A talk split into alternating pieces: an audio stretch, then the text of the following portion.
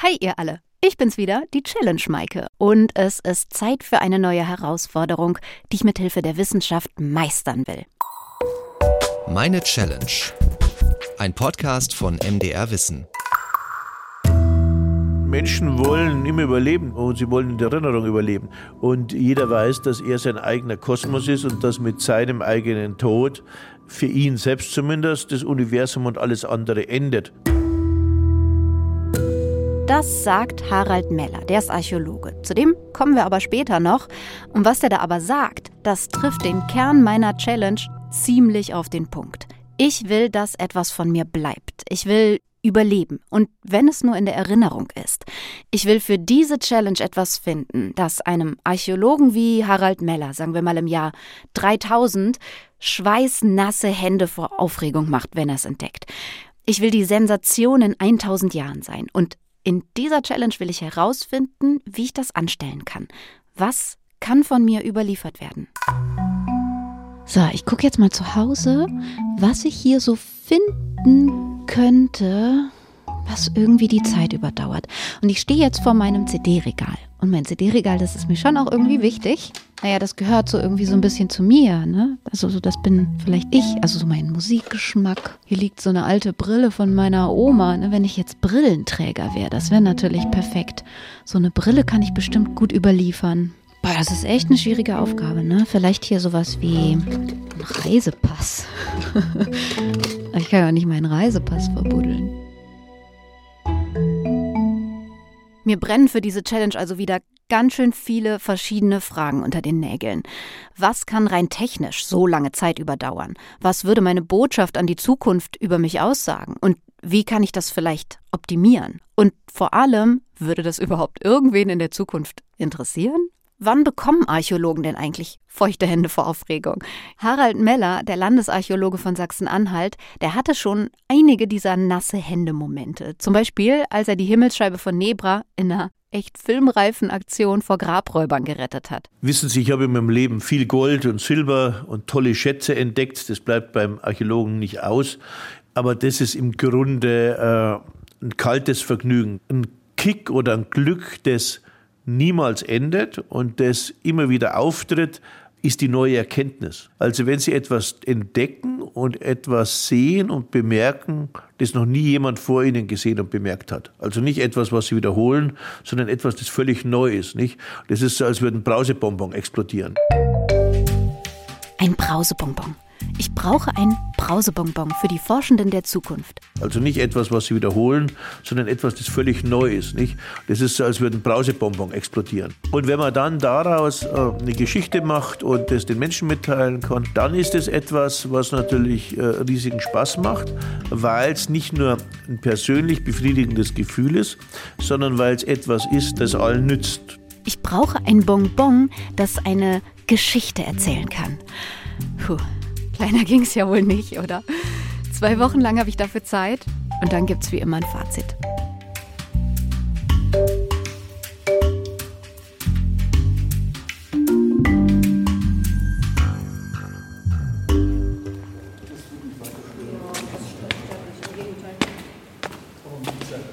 Solche archäologischen Brausebonbons werden ja dann für gewöhnlich in Museen ausgestellt. Ich mache mich jetzt also mal auf den Weg ins Landesmuseum für Vorgeschichte in Halle. Also da, wo auch die Himmelsscheibe von Nebra ausgestellt ist.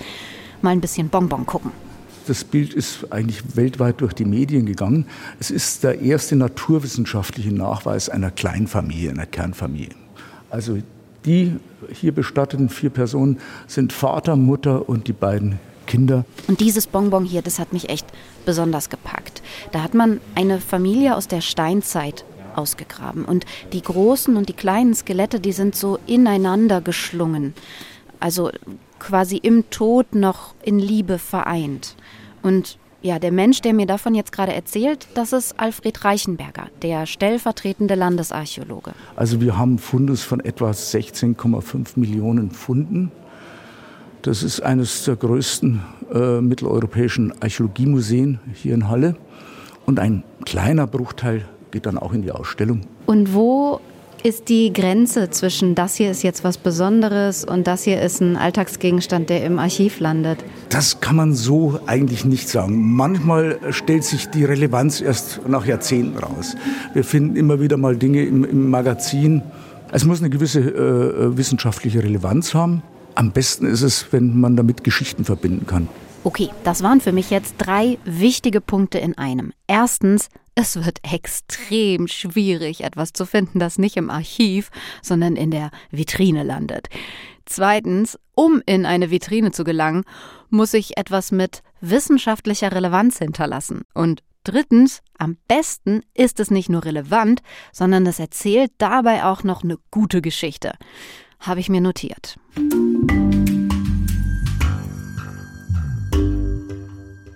Aber die Realistin in mir sagt gerade, Maike, also die Chance darauf, dass deine Verewigung überhaupt gefunden wird oder dann ins Museum kommt, geschweige denn, dass sie für die Nachwelt eine Sensation darstellt, die ist unglaublich klein. Ich bin ja hier nicht die einzige Zeitzeugin meiner Epoche.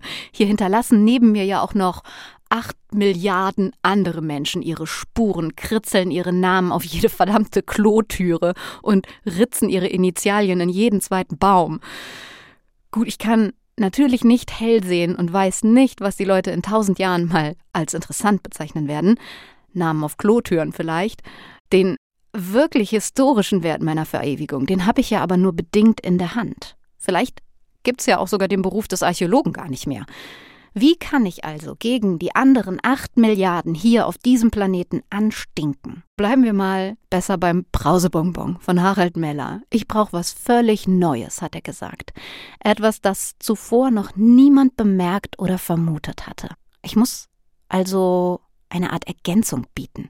Eine Ergänzung zu dem, was von unserer Geschichte vielleicht nicht überliefert werden wird. Wenn also Lücken in der Beschreibung der Vergangenheit auftreten, dann werden auch Einzelfunde interessant. Und das kommt vor. Wusstet ihr zum Beispiel, dass die Steinzeit eigentlich eine Holzzeit war? Also mir ist das erst im Museum so richtig klar geworden. Holz erhält sich halt nur in ganz, ganz äh, extremen Ausnahmefällen. Aber wir wollten genau das in, in, in diesem Raum zum Ausdruck bringen. Hier regnen 3600 Originalsteinbeile auf einen 20 oder 25 Meter langen Eichenstamm herunter. Ja, ich meine, was haben die denn da mit ihren Steinäxten bearbeitet? Holz. Na klaro. In der Jungsteinzeit standen da so riesige Holzblockhäuser, die von massiven dicken Holzpfosten getragen wurden. Nur das Holz ist halt verrottet und schlecht überliefert. Die Frage ist also, was wird vielleicht mal von uns nicht überliefert werden. Prinzipiell besteht das große Problem in unserer digitalen Welt, dass wir die Daten ja digital speichern und dass wir die Daten natürlich in großer Zahl ausdrucken. Aber weder das Papier noch die digitalen Speicherfähigkeiten halten ewig.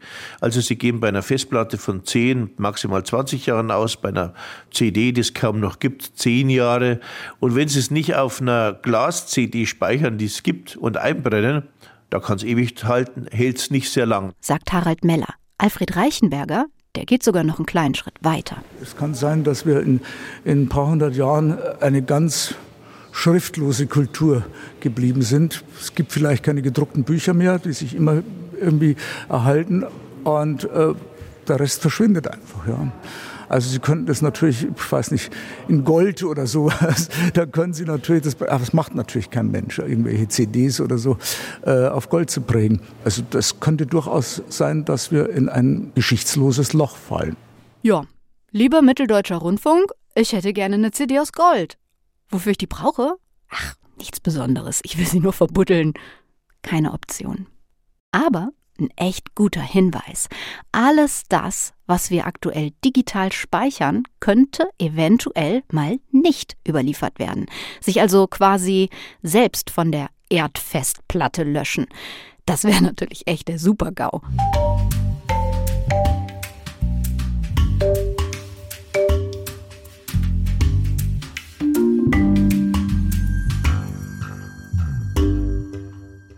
Ich müsste also etwas finden, das die Zeit eben doch überdauern kann. Ein USB-Stick zu verbuddeln fällt hiermit schon mal offiziell auf jeden Fall raus. Ich brauche mehr Hinweise dazu, was sich so aus archäologischen Erfahrungswerten heraus gut dafür eignen würde. In der Regel überdauern die Gegenstände die Zeit im Boden. Es gibt große Ausnahmen, zum Beispiel das Pantheon in Rom. Das hat natürlich die Zeit 2000 Jahre überdauert und zwar relativ vollständig.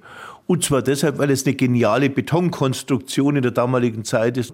Und sowas hält, wenn man es nicht abreißt, gegebenenfalls sehr, sehr lange, aber auch nicht Jahrzehntausende. Im Boden ist es etwas anders. Im Boden können die Dinge ja Millionen überdauern. Das sehen wir natürlich an beispielsweise an Lucy, dem berühmtesten Skelett eines Urmenschen, aber auch an vielen anderen Urmenschen. Ja gut, ein Pantheon baue ich mir jetzt wohl auch eher weniger in diesen zwei Wochen, aber den Boden, den merke ich mir. Der Boden soll mein Schatzhüter werden. Was noch sehr lange überlebt, äh, ist natürlich prinzipiell Stein. Was in der Moderne möglicherweise ganz gut überleben kann, sind äh, verschiedene Plastiksorten. Also ich nehme an, dass Plastiktüten zum Beispiel unter anaeroben Bedingungen in so großen äh, Müllhaufen relativ gut überleben werden. Müllhaufen, das kann die Zukunft ja gerne haben. Ich glaube, davon wird es en masse geben. Plastik haben wir ja doch ordentlich produziert. Aber Stein, ich wüsste jetzt gerade nicht, wo ich im Alltag einen Gegenstand aus Stein benutze die Küchenzeile, aber die kann ich schlecht vergraben. Hm. Harald Meller sagt mein Klingelschild aus Messing mit meinem Namen drauf. Meine Plastikhaarbürste, mein goldener Ring oder meine silbernen Ohrringe. Das könnte noch alles die Zeit überdauern, so null Problemo. Ob das allerdings etwas über ihr Leben aussagt und ob man dann über sie mehr weiß als über eine namenlose prähistorische Frau, die wir mit einem Knochenkamm und mit einer Knochenkette oder einer Spondyluskette gefunden haben. Das ist natürlich die Frage. Etwas von mir zu hinterlassen ist halt das eine. Etwas über mich und über meine Lebensumstände zu überliefern ist das andere. So wie bei den Klotüren. Also brauche ich eher sowas wie eine Zeitkapsel, in der dann ganz viele verschiedene Dinge drin sind. Und dann kann man sich das in der Zukunft zu so einem Sensationssinn zusammenpuzzeln. Wir entdecken ja dauernd Zeitkapseln das ist ja unser täglich Brot, nicht? Und äh, wenn wir die aufmachen, dann sehen wir, dass die in der Regel durch Wind und Wetter sehr gelitten haben. Und selbst wenn die Zeitkapseln in Bleikästchen eingebaut werden und es sich um Schriftdokumente handelt, dann werden die feucht, werden von Schimmel befallen und so weiter. Also wenn man eine Zeitkapsel macht, dann sollte man Dinge nehmen, die ohnehin gut im Boden überleben und äh, die einem wichtig sind. Aber da erfährt der Archäologe, der zukünftige, natürlich nicht automatisch sehr viel über die Persönlichkeit, außer man nimmt Dinge, die für die Persönlichkeit wichtig sind. Nicht? Also wenn Sie zum Beispiel Autorin sind, dann nehmen Sie vielleicht geeigneten Stift mit oder was auch immer nicht. Also äh, da ist dann schon die Mischung wichtig, dass man die individuell und vernünftig zusammenstellt. Klar bin ich nicht die Erste, die auf die Idee kommt, eine Zeitkapsel zu machen. Aber wartet's ab. Meine wird dafür einfach die beste Kapsel. Denn ich hole mir ja vorher die guten Geheimtipps aus der Wissenschaft. Ich muss sie also echt dicht machen, damit eben nichts schimmelt oder modert. Ich schweiß das einfach ein. Plastik hält ja. Und ich brauche eine vernünftige Mischung, sagt Harald Meller. Der Stift ist schon mal gebongt. Viel treffender wäre jetzt aber eigentlich mein Mikrofon. Aber ich werde nicht mein Mikrofon vergraben. Dafür war mir das echt zu teuer. Was ich aber natürlich dazulegen kann, das ist die Bedienungsanleitung vom Mikro. Damit verewige ich also quasi meinen Beruf und die aktuelle Technik. Die Zukunft wird wahrscheinlich herzlich drüber lachen.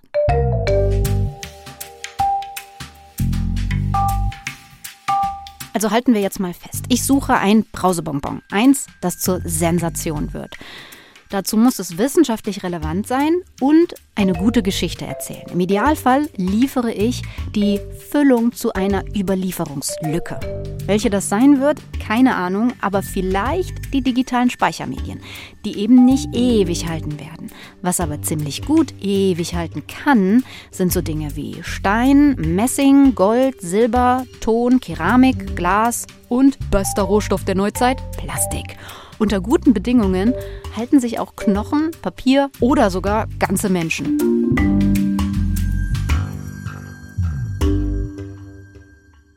Aber das könnt ihr echt vergessen. Ich schaufel mir jetzt kein ausgeklügeltes Grabmonument im Kalkstein und konserviere mich wie eine Pharaonin, Lucy oder Ötzi im Ganzen für die Nachwelt, damit später mal irgendjemand C14-Daten von mir sammeln kann. Bei aller Liebe, nein. Aber Knochen könnte trotzdem ein guter Hinweis sein, denn daraus lassen sich ziemlich viele Informationen gewinnen. Mit der C14-Methode kann über den Zerfall des radioaktiven Kohlenstoffisotops C14 in Knochen und in allen anderen organischen Stoffen das Alter bestimmt werden. Und mit den Möglichkeiten der modernen Genetik ist heutzutage jeder winzige Splitter, den man entdeckt, nicht in Gold aufzuwiegen, schwärmt Alfred Reichenberger aus dem Museum. Es sind ganz neue Menschenarten festgestellt worden, der Denisova-Mensch zum Beispiel. Wir wissen jetzt, dass wir mit dem Neandertaler doch enger verwandt sind, als man gedacht hat. Wir haben also vier Prozent Neandertaler-Gene ungefähr äh, in uns. Wir wissen, dass sich Neandertaler und Homo sapiens gekreuzt haben, jedenfalls bis zum bestimmten Grade, dass wir ohne die, die Genetik Politik nicht möglich gewesen, solche Aussagen. Was weiß ich also, was man vielleicht aus meinen Knochen in tausend Jahren alles auslesen könnte? Vielleicht trage ich ja schon die erste Genmutation in mir auf dem Weg zu einer neuen Menschenspezies. Homo computeriensis oder so. Also das große Problem ist halt, ich besitze keine Knochenstücke von mir außerhalb meines Körpers, sag ich jetzt mal so. Aber ich habe gerade eben noch was gefunden. Meine Milchzähne. Also ich habe hier so eine kleine Holzbox, in der habe ich meine Milchzähne damals aufbewahrt. Das zählt doch auch, oder? Also ich meine, so Zähne sind ja super haltbar.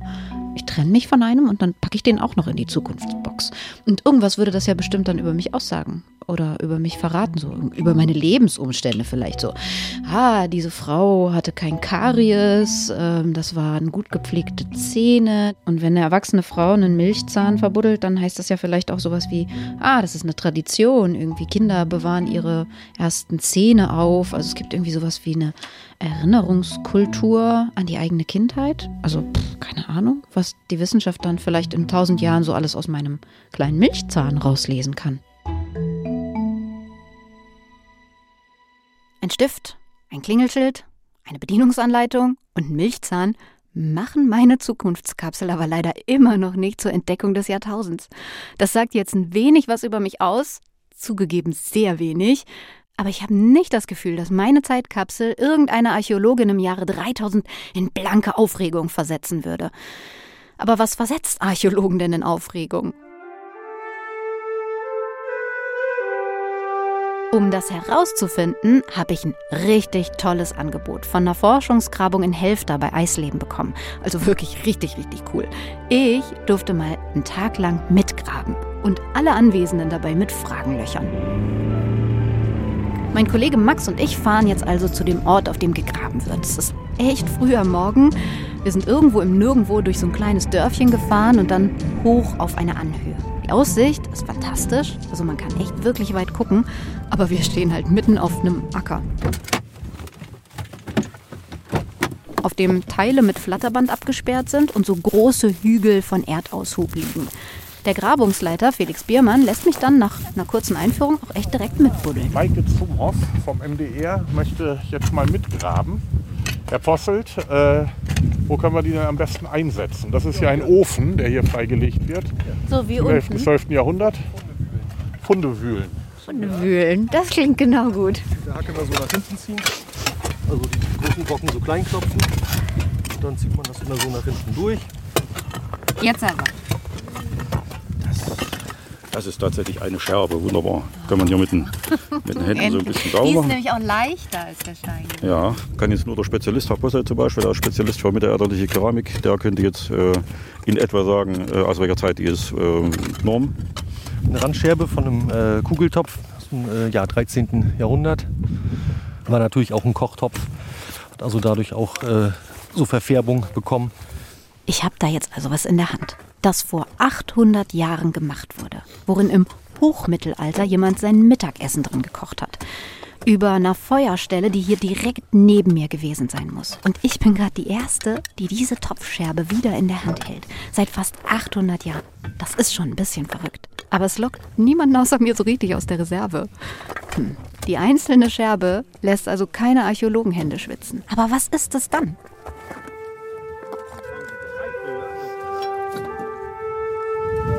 Wir stehen jetzt genau vor dem Haupteingang. Hier hat also sicherlich auch schon äh, Otto der Große wie auch Otto der Zweite haben hier gestanden. Und äh, das Ganze muss man sich hier mit der Kirche, die im Winkel hier rüberzog, vorstellen, äh, sodass wir also dann äh, ja eine durchaus stattliche Architektur hatten, wo die Leute gestaunt haben damit eben kommen wir natürlich in einem herrschaftlichen Umfeld, wie wir hier uns befinden, äh, kommen wir natürlich schon ähm, eben an Denkweisen dieser Leute heran. Felix Biermann fängt jetzt an, die Geschichte rund um die Ausgrabung zu erzählen. Und es ist genauso, wie auch schon Alfred Reichenberger gesagt hatte. Wissenschaftliche Relevanz gepaart mit einer guten Geschichte. Das ist das Geheimrezept für Brausebonbons. Und die werden gerade in Helfter gefunden.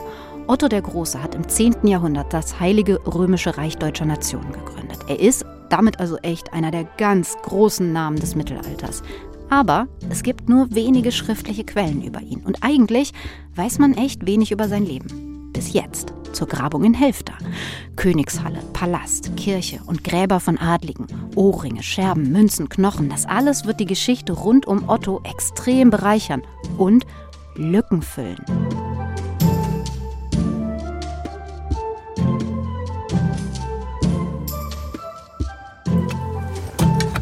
Was hier aber vor allem gefunden wird, jede Menge Abfall. Das erzählt Norman Posselt, der auch bei der Ausgrabung arbeitet. Das meiste, was wir hier ausgraben, ist ja eigentlich Müll, wenn man das so sieht. Ne? Was Archäologen ausgraben, das ist eigentlich äh, Müll. Materielle Hinterlassenschaften von äh, ja, Menschen, die früher ähm, gelebt haben. Und ähm, das ist nicht immer so. Es gibt natürlich auch verschiedene Befundgruppen, Gräber und Horte oder Depots oder solche Sachen. Ja, das ist natürlich kein Müll. Das haben die also absichtlich dann ähm, in, in die Erde gebracht. Aber vielfach äh, haben wir es also wirklich mit Müll zu tun. Und ähm, da haben sich die natürlich also keine Gedanken darüber gemacht, dass das hier, also jemand irgendwann wieder ausgraben wird, ne, um sich das anzugucken und ähm, sich dann fragt, ja, wie alt ist das? Die Vorstellung ist tatsächlich auch schon ganz schön lustig, dass in tausend Jahren irgendwann mal jemand über unsere Mülldeponien läuft und Sensationsbrausebonbons sucht. Aber so ist es tatsächlich. Früher wurde der Müll, also kaputte Keramiken, Tierknochen und so weiter, in Gruben geworfen. Und diese Gruben, die erzählen uns heute, wie die Leute gelebt haben, was sie gegessen haben, ob sie arm oder reich waren oder ob sie importierte Keramiken hatten, also bis wohin schon Handel betrieben wurde. Auf meinem Plastikstift steht Made in China. Das wäre also auch festgehalten. Man kann also sich tatsächlich vorstellen, dass also im Jahre 3000 ähm, dann eben unsere Zeit auch archäologisch interessant ist. Aber das wird für die dann kommenden Archäologen sehr schwierig, weil sie es mit einer solchen riesigen Masse von Hinterlassenschaften zu tun haben. Wir produzieren also nun eine solche gewaltige Menge von Abfall, wie also eben nie zuvor geschehen ist.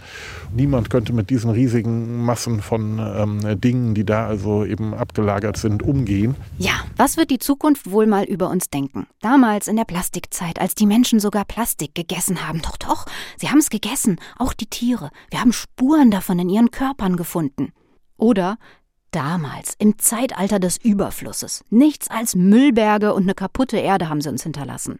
Oder vielleicht sowas wie damals, in der Epoche der Digitalisierung, als der Grundstein für die neue Spezies des Homo computeriensis gelegt wurde. Gut, ich höre auf, das ist echt irgendwie zu spekulativ. Aber ich nehme wieder was für meine Challenge mit. Es gibt grob drei Arten von Hinterlassenschaften aus der Vergangenheit, die für meine Challenge interessant sind. Müll, Gräber mit Grabbeigaben oder Horte. Horte sind quasi so das Äquivalent zu meiner Zeitkapsel. Seit der Jungsteinzeit legen Menschen absichtlich was in den Boden, um es dort aufzubewahren oder zu verstecken. Entweder für sich selbst, für später oder für andere. Unsere Müllhalden, die werden einfach zu groß zum Durchforsten sein. Ein Grab plane ich jetzt gerade aktuell auch noch nicht, also ist mir die Geschichte mit dem Hort wohl einfach am nächsten. Wie kann ich meiner Zeitkapsel denn jetzt was über die Gesellschaft erzählen? Naja, Sie können natürlich theoretisch, wenn Sie jetzt hier irgendwo eine Flaschenpost vergraben und äh, da draufschreiben, ich heiße Maike und wohne in äh, Halle und dann kann natürlich sein, dass in tausend Jahren jemand das ausgräbt. Ähm, also das ist schon möglich. Aber damit eben haben sie natürlich über sich selbst nur wenig verraten. Aber im Verbund mit den schriftlichen Nachrichten und den archäologischen Hinterlassenschaften, die eben sehr viel über äh, ja, eigentlich eben die Lebensumstände, die Alltagsgestaltung, die Probleme, die die Menschen hatten, ihre Wirtschaftsgrundlagen, wie sie gearbeitet haben, ähm, was sie konnten, was sie hatten, was sie noch nicht hatten. Dazu sagen archäologische Funde sehr viel. Und wenn man das also eben mit den historischen Nachrichten über die Zeitläufe, über individuelle Aktivitäten zusammenbringt, diese historischen äh, und archäologischen Quellen, dann kann man eben schon ein gewisses Gesamtbild malen. Das heißt für mich jetzt im Klartext, für die gute Geschichte sorgt einfach der Kontext, liebe Maike. Ich habe die Geschichte nicht in der Hand, denn ich bin selbst nur ein klitzekleines Puzzlestück in diesem Bild. Ich brauche jetzt weder eine neue Nibelungensage, um mich herum zu dichten und zu erfinden, noch brauche ich meine Memoiren aufzuschreiben. Die werden nämlich mit ziemlicher Sicherheit eh niemanden interessieren. Was ich tun muss, ist mich und meine aktuelle Situation, meinen Platz in der Gesellschaft, meinen Status möglichst gut zu dokumentieren. Alles andere liegt nicht in meiner Hand. Darüber entscheidet dann einfach die Zukunft.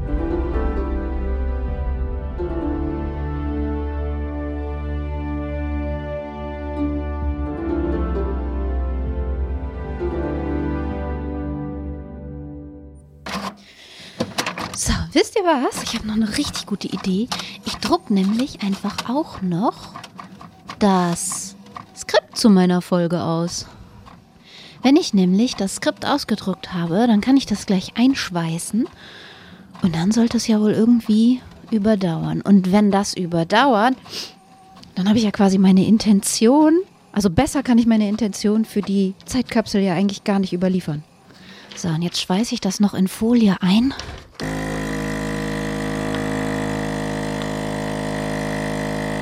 So, und jetzt habe ich also meinen Namen auf Papier und aber auch noch eben auf Messing eingraviert.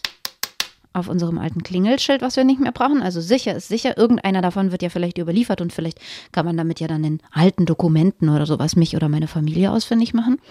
Dann haben wir noch den Milchzahn. Obendrauf gibt es ja noch für die DNA.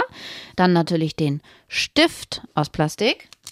Und dann natürlich noch die Gebrauchsanweisung von meinem Mikro. So, das habe ich jetzt alles drin. Also gibt es damit quasi einen Hinweis auf meinen Beruf mit den beiden Sachen und gleichzeitig irgendwie sowas wie so einen technischen Status quo, zumindest für Mikrofone.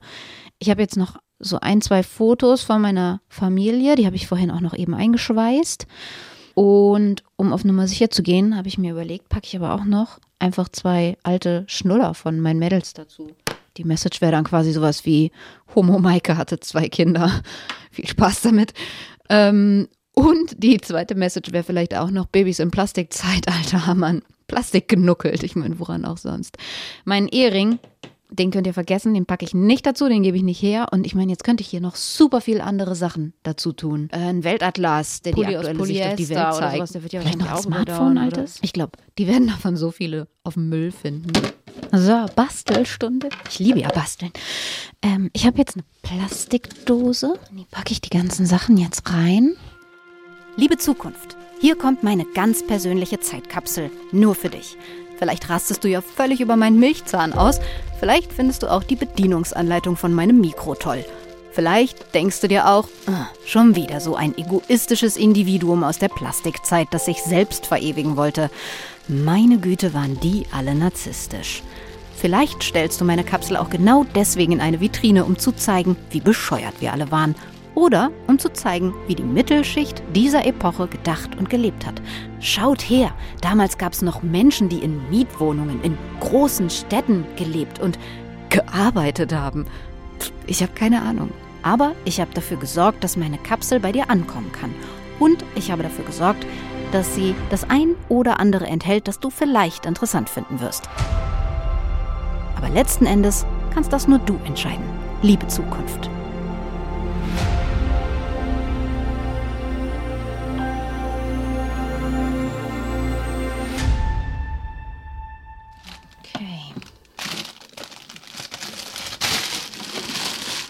Das sieht jetzt echt dicht aus. So, meine ganz persönliche Zukunftskapsel auf dem Weg zur Sensation ist fertig. Jetzt fehlt mir nur noch ein ziemlich wichtiger Punkt, der Ort. Wo graben denn Archäologen heutzutage?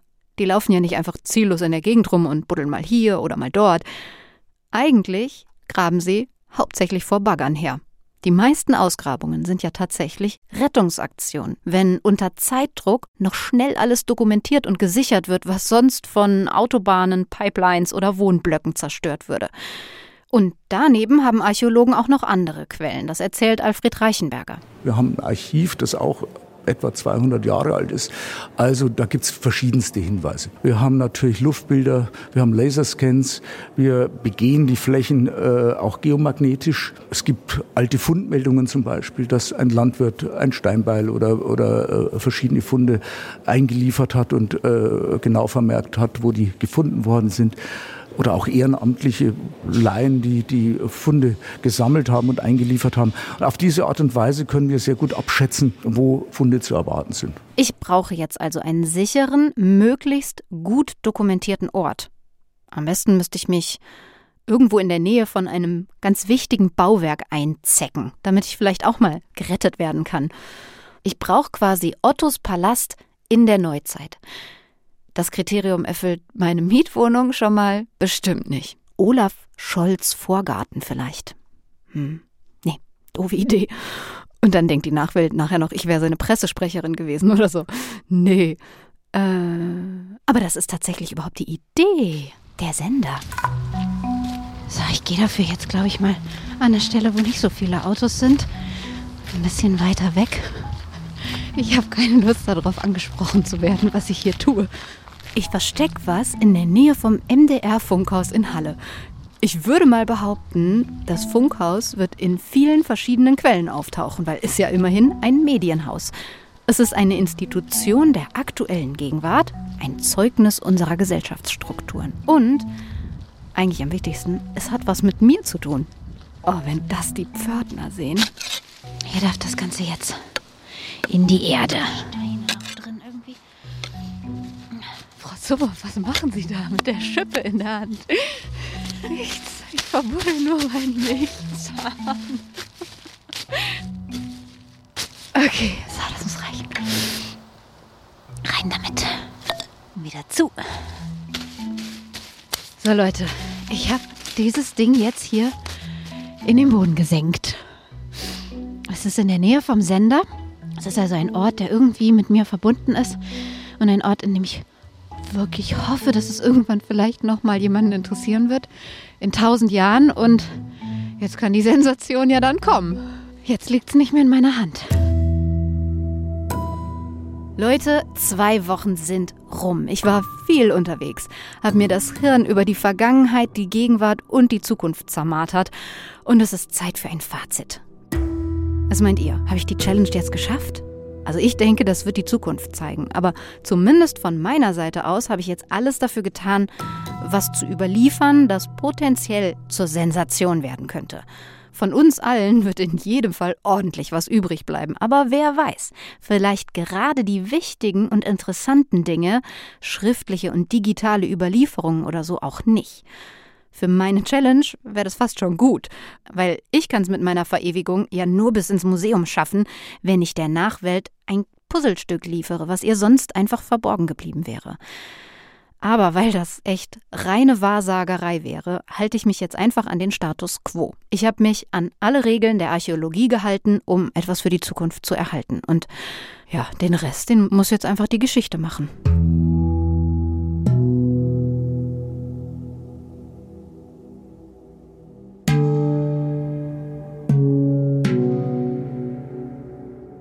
Das war meine Sensations-Challenge. Geholfen haben mir Max Fallert und Carsten Möbius.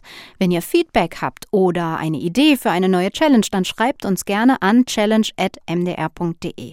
Ob ich diese Challenge tatsächlich bestanden habe, das hört ihr dann in 1000 Jahren. Also lasst auf jeden Fall ein Abo da, dann verpasst ihr das nicht. Das könnt ihr in der ARD Audiothek, bei Spotify oder Apple Podcasts auf der Webseite challenge.mdr.de oder wo auch immer ihr eure Podcasts hört. Bis bald und macht's gut. Die Maike. Das war Meine Challenge, ein Podcast von MDR Wissen.